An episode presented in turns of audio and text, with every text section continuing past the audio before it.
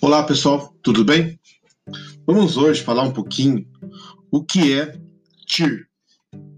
Saiba que é uma taxa interna de retorno e como calcular, né? Então aqui, pessoal, a TIR é um indicativo importante sobre a rentabilidade e a sua lucratividade dentro da empresa. Dessa forma, pergunto a vocês: o que é taxa interna de retorno. A TIR, ou taxa interna de retorno, usa o fluxo de caixa de um empreendimento para entender se este é um investimento que trará lucro ou não. Isso é feito por meio da comparação do investimento inicial e suas despesas futuras com o retorno potencial que ele pode trazer ela é demonstrada sempre através de porcentagem. E afinal, qual a diferença entre TIR e a taxa mínima de atratividade?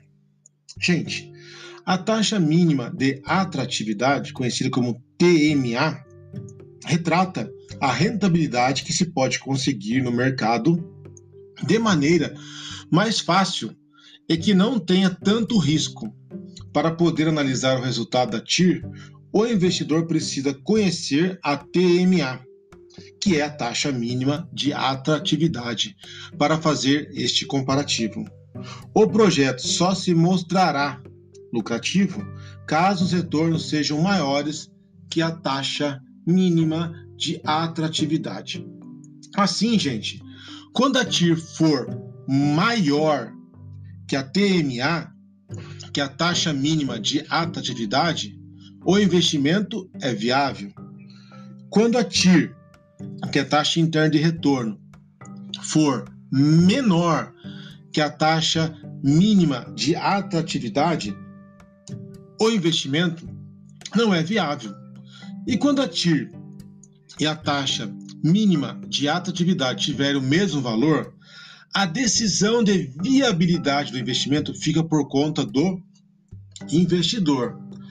Ele precisa ver, né, gente, se uh, vale esse investimento, embora ele ficou equilibrado, não teve ganho nem prejuízo, mas ele tem que ter uma visão futura para identificar se é isso que ele quer para o negócio e se ele enxerga no futuro grandes uh, conquistas nesse projeto.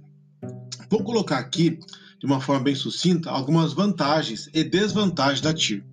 Entre as vantagens da TIR estão: torna a comparação de investimentos mais fáceis, pois este é um valor relativo.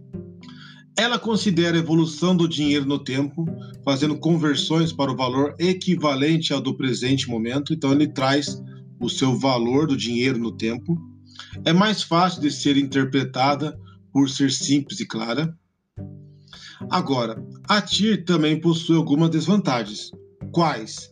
Ela não pode ser aplicada em projetos de fluxo de caixa que não seja convencional. Seu cálculo é complexo e exige um pouco de habilidade para realizá-lo na ponta do lápis. É possível, pessoal, fazer ele na conta, né, na calculadora HP12C ou pelo Excel.